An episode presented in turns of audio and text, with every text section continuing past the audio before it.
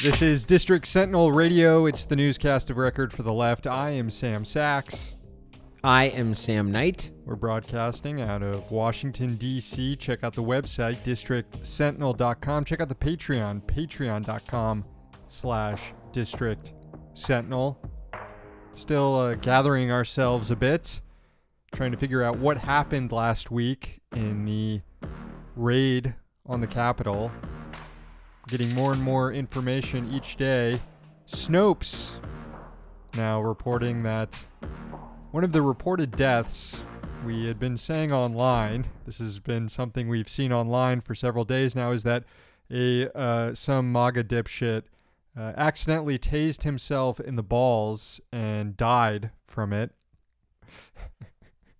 Snopes reporting that didn't happen, unfortunately.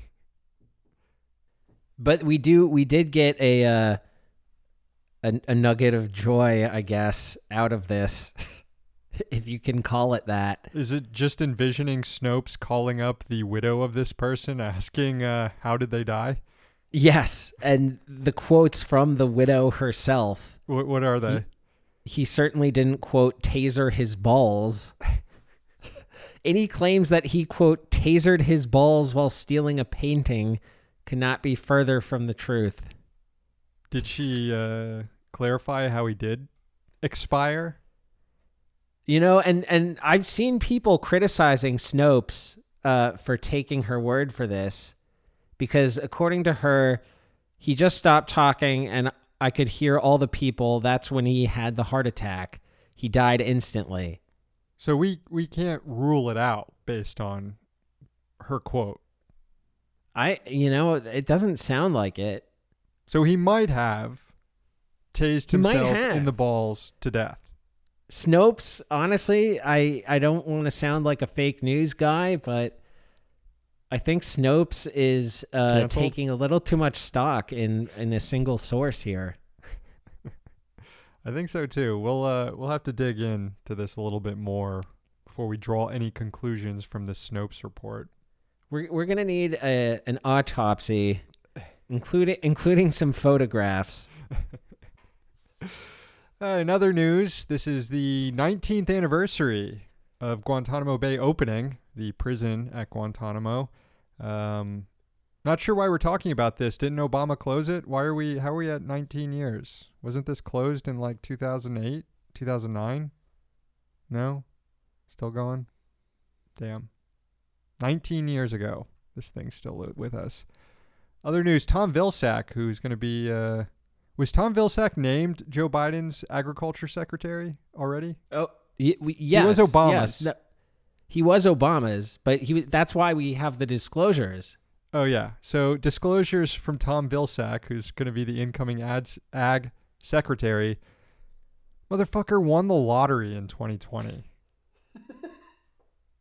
Like, enough that he had to disclose it. He won $150,000 playing the lotto in fucking Iowa. God. That's not fair. You're not supposed to buy lottery tickets if you're a guy like Tom Vilsack. No. You're not. Go to the casino. Go to the casino.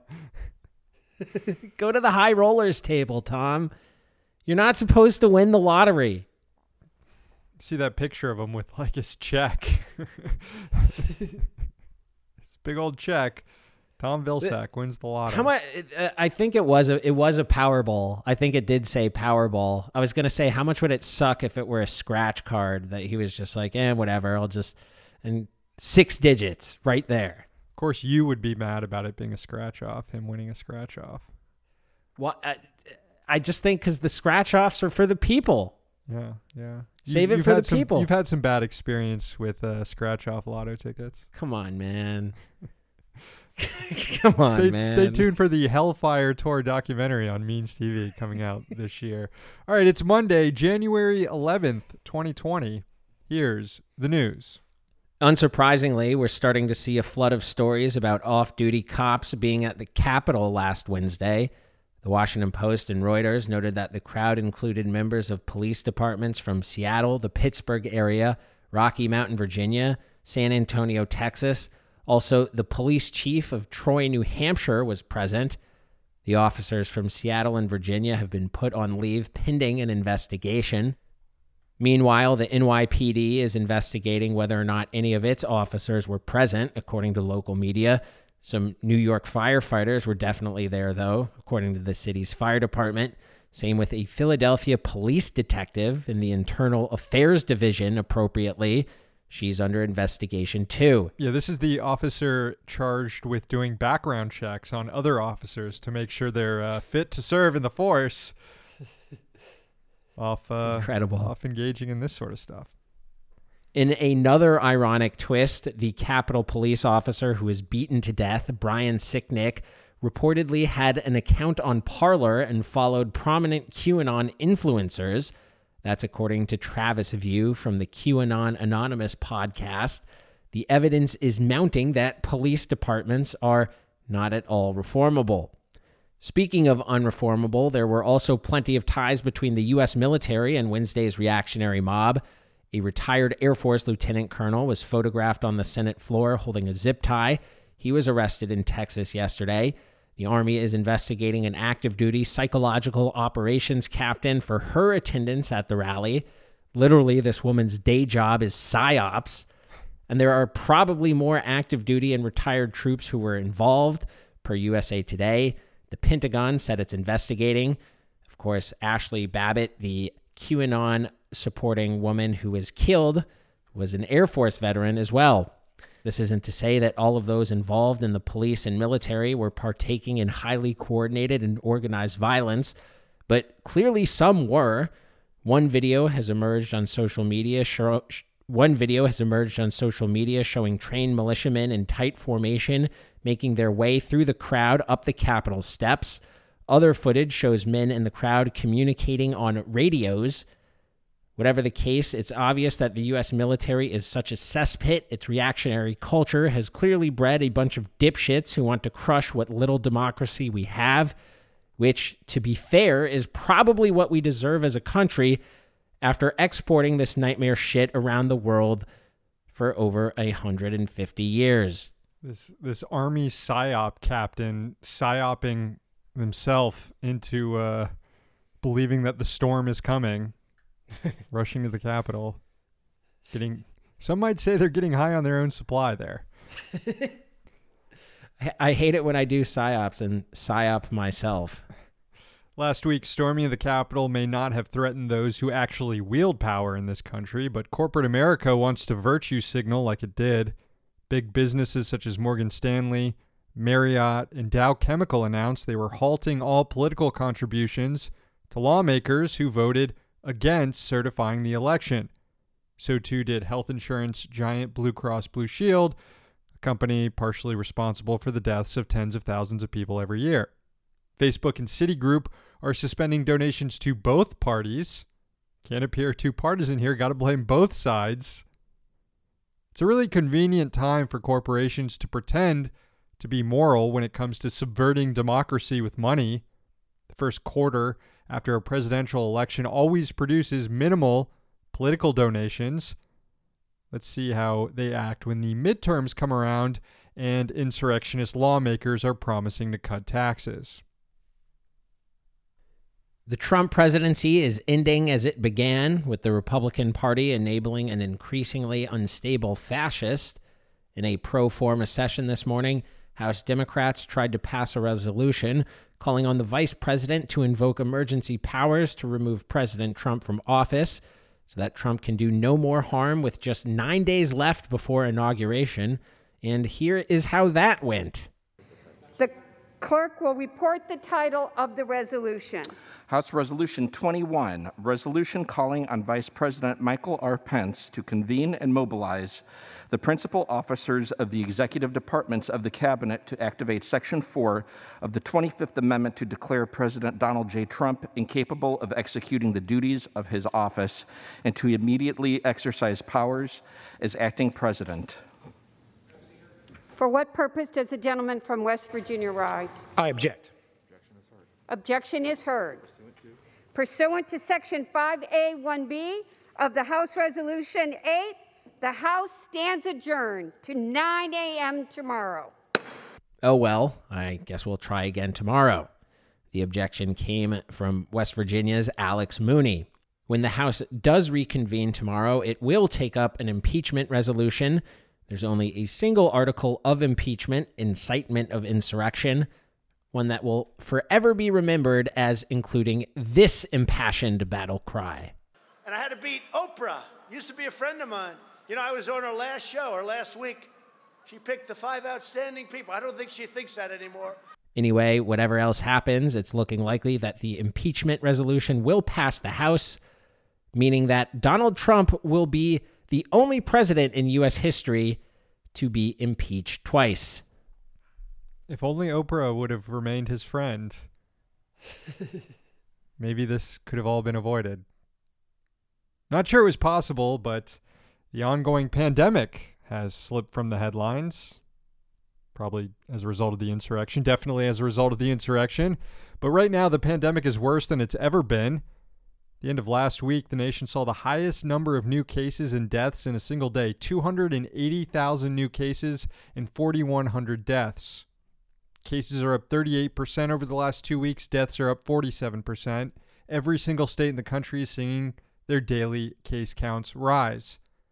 Although we do now have a COVID vaccine, the rollout of it has been a disaster. Of the more than 22 million doses that have been distributed to healthcare centers around the country, only 6.7 million people have received their first dose. Capitol Hill could be the next site of an outbreak. Last week's events, in which all those mostly maskless chuds flooded the Capitol, have prompted Congress's attending physician to warn lawmakers and their staff that they may have been exposed to the virus. Members were forced into hiding in closed spaces during the unrest. Video from inside those rooms show Republican lawmakers, including freshman QAnon Rep. Marjorie Taylor Greene, refusing to wear masks. Even when she was offered a mask, she said no. This was while she was huddled together with colleagues.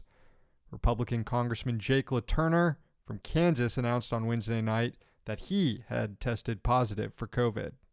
Trump is still firing parting shots in the foreign policy realm for all his reactionary and neoconservative friends. Today, Reuters reported that the president is seeking to restore Cuba's status as a state sponsor of terrorism. The move could happen in a matter of hours, courtesy of Secretary of State Mike Pompeo. It may have already happened by the time you're listening to this. President-elect Biden has promised to restore the Obama-era detente with Cuba, which involved removing the state sponsor of terror designation from Cuba. The restoration of that status would likely hinder any effort to quickly restore friendly ties between Washington and Havana. The news comes the day after Pompeo also announced that Houthis in Yemen would be labeled as terrorists, a move that will only embolden the Saudi-UAE coalition committing genocidal acts in the country to fight the Houthis. According to the Washington Post, aid groups are warning that a terrorist designation for Houthis will cause the already dire humanitarian situation in Yemen to deteriorate. And finally, the U.S. Fish and Wildlife Service is investigating what appears to be the torturing of a manatee in Florida. The mammal was found swimming in the Homosassa River with the word Trump scrawled into its back. Florida's Fish and Wildlife Conservation Commission received reports about the manatee, including a video showing the manatee as it swims by, with the letters very visibly spelling Trump carved into the manatee's back. Manatees are a threatened species. I saw this video. I saw the headline of this article. I read the article, couldn't believe it. I saw the video. It's pretty horrifying. And ever since I saw it, I've just been hoping that it was a deep fake. But it appears the agency is taking it seriously. It seems like this did actually happen, and it's very disturbing. Sickening. It's I don't know. I'm a little lost for words. I'm sure I'm actually not that at loss for words. I think you know the words I want to say. Yeah. But I don't want to try to do the whole tough guy violate the terms of service thing. I always think of this too late, but I try to end the newscast on a positive note, and then I end it with like the worst story of the day. Probably the worst story you could find on the internet. It's honestly more depressing than the coup attempt even. Yeah. It's so bleak. Yeah. Anyways, that is the podcast for today. I guess on a somewhat happier note, we got a new subscription to our Patreon, patreon.com/District Sentinel, which means we got a haiku to read.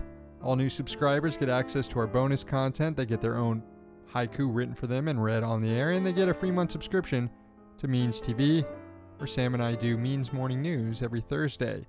Season 2 of Means Morning News debuts this Thursday. This haiku goes out to Dalton Wilcox, Poet Laureate.